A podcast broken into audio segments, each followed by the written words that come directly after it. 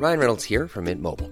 With the price of just about everything going up during inflation, we thought we'd bring our prices down. So to help us, we brought in a reverse auctioneer, which is apparently a thing. Mint Mobile unlimited premium wireless. Ready to get 30, 30, bit to get 30, bit to get 20, 20, 20, bit to get 20, 20, bit to get 15, 15, 15, 15 just 15 bucks a month. So, Give it a try at mintmobile.com slash switch. $45 upfront for three months plus taxes and fees. Promo for new customers for limited time. Unlimited more than 40 gigabytes per month. Slows. Full terms at mintmobile.com. There's never been a faster or easier way to start your weight loss journey than with PlushCare. PlushCare accepts most insurance plans and gives you online access to board-certified physicians who can prescribe FDA-approved weight loss medications like Wegovy and Zepbound for those who qualify. Take charge of your health and speak with a board-certified physician about a weight loss plan that's right for you. Get started today at plushcare.com slash weight loss. That's plushcare.com slash weight loss. plushcare.com slash weight loss. TNG Starfleet uniforms evolved loads over the course of its seven season run, including that badass leather shoulder jacket Picard had. Get me one of those. I'll wear it for every single Trek Culture video going forward, whatever the weather. If I can get me one of those bad boys. Anyway, TNG's uniform has been the subject of their own real world controversies and production problems and inspired future generations of costuming appearing as recently as in Star Trek Picard's first season and Star Trek Discovery's third. Like Star Trek's many famous starships, its props, its sets, its aliens, its fictional history, Star Trek The Next Generation's uniforms have their own lore and their own secrets. I and Marcus Bronzy. This is Trek Culture, and it's about time to unfold 10 secrets of Star Trek The Next Generation Starfleet uniforms. Number 10, that Starfleet stank. Star Trek The Next Generation's first take on 24th century Starfleet uniforms were form fitting and sleek, with bold colour blocking reminiscent of the original series' iconic look. However, in order to conform to designer William Ware Theiss's strict no wrinkle rule, these costumes were held taut with stirrups that looped under your boots and pulled down your back. Uncomfortable, right? Yeah, well, you're right if you think that. The discomfort associated with these early costumes is much storied in the legacy of Star Trek. Jonathan Frakes even claimed to have ripped more than one of them off in frustration. I reckon he was doing the Riker maneuver. You know what that leg was like. It was always cocking itself up on the com panels. No uniform had a chance when you were pulling those moves on them without a warm up. Anyway, in at least one telling of the horrors of those uniforms, Patrick Stewart stated that they had caused so much back pain that his chiropractor suggested that he sue the producers of the show. Less talked about, however, is the stank, that smell. TNG's OG uniforms were constructed out of a lycra spandex, a material not known for its breathability. According to Theiss's successor, Robert Blackman, there was no give in the shoulder and there was constant pressure on the actors who were wearing the costumes for 12 to 15 hours a day. They were very, very much disliked and uncomfortable to wear, hot, and they also retained body odour. Ew. So, along with the cat poop in the corridors, the uniforms apparently smelled. The set of the USS Enterprise D must have been flavoursome to say the least. Number 9, Where's T. Point. Following the departure of Theiss at the end of season 1 due to health issues, Dorinda Rice Wood was Star Trek The Next Generation's second costume designer. Like her predecessor, Wood only spent a single year on the series but made a huge impact during her time there, designing the now iconic big hat look for Guinan and collaborating with Michael Westmore to create the Borg. Wood was also responsible for getting Deanna Troi out of that denim jumpsuit into the lavender burgundy job until she transitioned to the standard duty uniform midway through season 6. Wood also tackled Wesley Crusher's fashion do we call them choices? Dispensing with the rotating series of very 1980s sweaters, which were, in fact, no, it was the 80s, so I'm not going to diss those. Wood created a standard acting ensign uniform, basing the costume on the uniforms worn at the United States Military Academy, aka West Point. According to Wood, if she had the opportunity, she would have given the entire TNG crew a similar makeover, but budgetary constraints meant that only Wesley received a new uniform. Ironically, six years after Wood departed the franchise, Robert Blackman and Deborah Everton's redesigned uniforms for Star Trek First Contact would harken back to Wesley's West Point uniform, featuring similar blue grey quilted shoulders and a little bit of piping. Number 8 Evolution.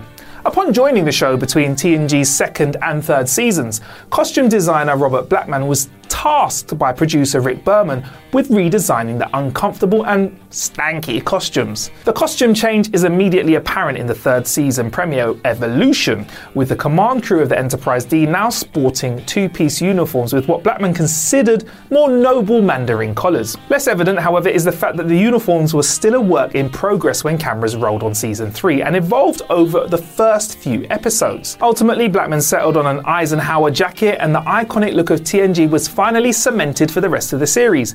Also, got some nice appearances on Star Trek Generations and a few on Deep Space Nine. Number 7, The other Picard maneuver. Recently referenced in Star Trek Picard's first season finale and originating in TNG's The Battle, the Picard maneuver is a massively amazing tactical strategy using a warp drive and how it works belongs in another video on this channel. Behind the scenes, however, the phrase Picard maneuver has an altogether different meaning. When standing up and sitting down, the uniform that was single piece would and did bunch around the belly. To accommodate for said bunching, Patrick Stewart began to pointedly tug at his costume on set, making the necessary costume adjustment part of Jean Luc Picard's dramatic mannerisms. Even after the single piece costumes were replaced with the jacket and trousers combo in season 3, Stewart continued the habit, but for a different reason. Instead of straightening his costume as he did in seasons 1 and 2, in seasons 3 onwards, it was all about keeping that short tailored jacket from riding up and showing some unwanted abs. Number 6. The die is cast. Equality of the sexes in the 24th century should mean that the men and women serving aboard the USS Enterprise D were treated exactly the same.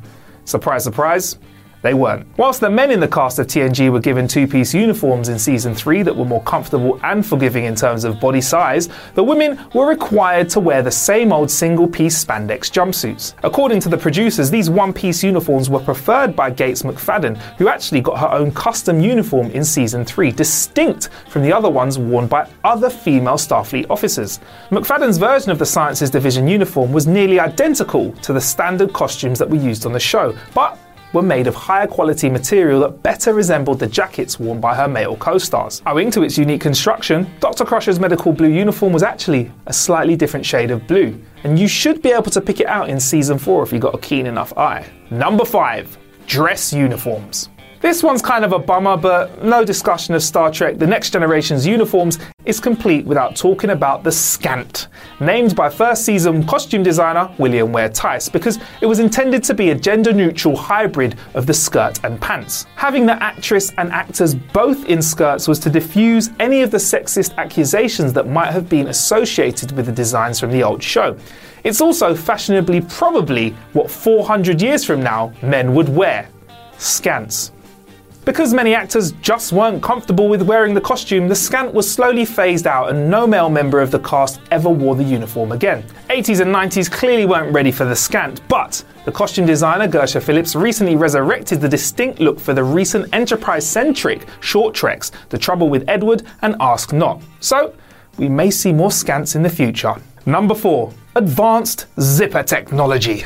We all know that famous Gene Roddenberry quote. In the 24th century, there'll be no hunger, there'll be no greed, and all the children will know how to read. Plus, there'll be no zippers. Along Theiss's edict that there would be no wrinkles in Starfleet in the future, Gene Roddenberry also alleged that there would be no zippers in the future. As such, every Starfleet uniform in the Roddenberry and Rick Berman eras of Star Trek were designed to hide those closures, to the point where Hollywood magic was used when the script called for an officer to remove her uniform jacket. As seen in Season 5's Ensign Ro, even the Starfleet uniform that appears to be single piece jumpsuits are in fact made of two pieces with invisible breaks in the waist and an invisible closure running up the front. In real life, this was achieved simply by intercutting footage of Michelle Forbes in her regular jumpsuit with footage of her removing a specifically designed jacket. Put simply, in the 24th century, zipper technologies are so advanced it's akin to magic. Number 3 Generations Wardrobe Malfunction. When Star Trek The Next Generation ended its seven season run on television, the cast and crew immediately kicked into gear on the production of 1994's Star Trek Generations. Whilst the show's sets, costumes, props, and models had all been designed to capture as much detail and realism as possible, certain elements simply wouldn't stand up to the scrutiny of the big screen.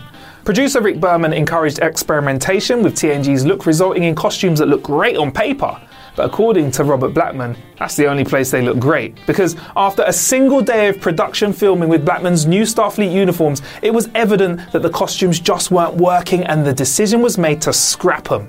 Starfleet's new look was out and it was replaced with a combination of old uniforms from TNG and relatively new ones from Deep Space Nine. Footage of that single day shoot with the revised uniforms is rare. Blink and you'll miss it with this poor quality footage of LeVar Burton wearing his, and there are no photographs, as far as I know, of the cast in these costumes that have ever surfaced. However, Playmates Toys gave us a little insight into how they might look.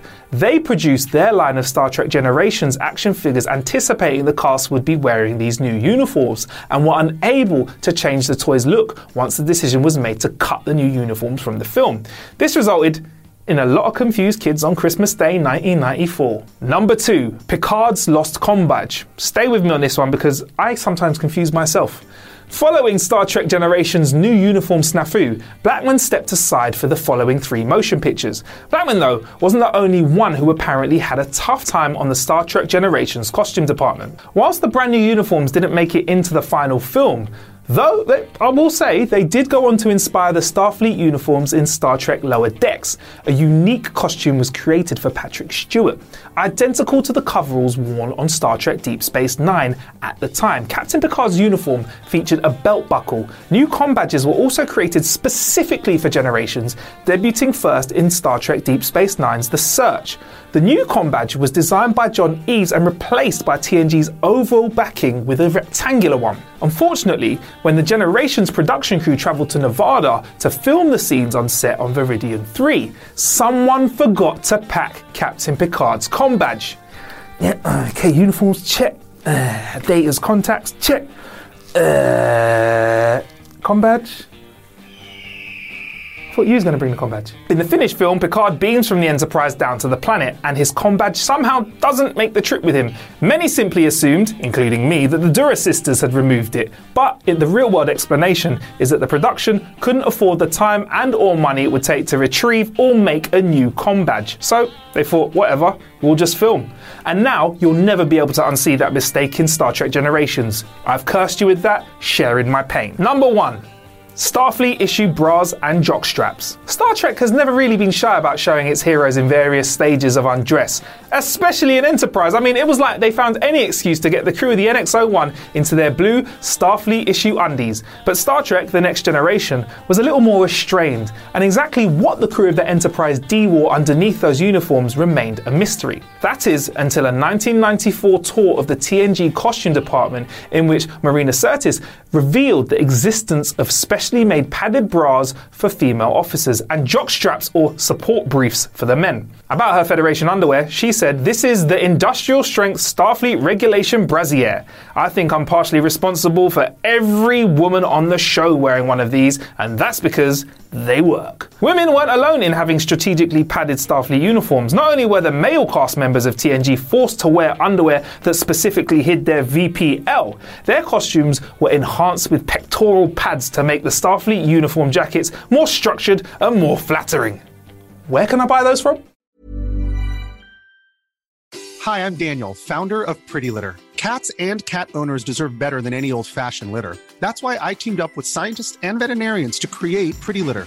Its innovative crystal formula has superior odor control and weighs up to 80% less than clay litter. Pretty Litter even monitors health by changing colors to help detect early signs of potential illness. It's the world's smartest kitty litter.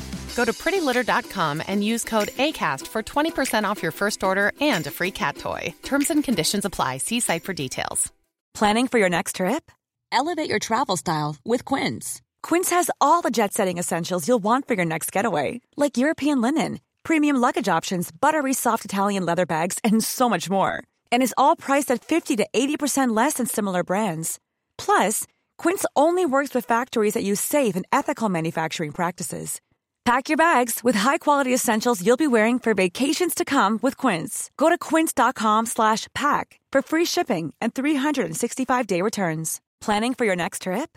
Elevate your travel style with Quince. Quince has all the jet-setting essentials you'll want for your next getaway, like European linen, premium luggage options, buttery soft Italian leather bags, and so much more. And is all priced at 50 to 80% less than similar brands. Plus, Quince only works with factories that use safe and ethical manufacturing practices. Pack your bags with high-quality essentials you'll be wearing for vacations to come with Quince. Go to quince.com slash pack for free shipping and 365-day returns.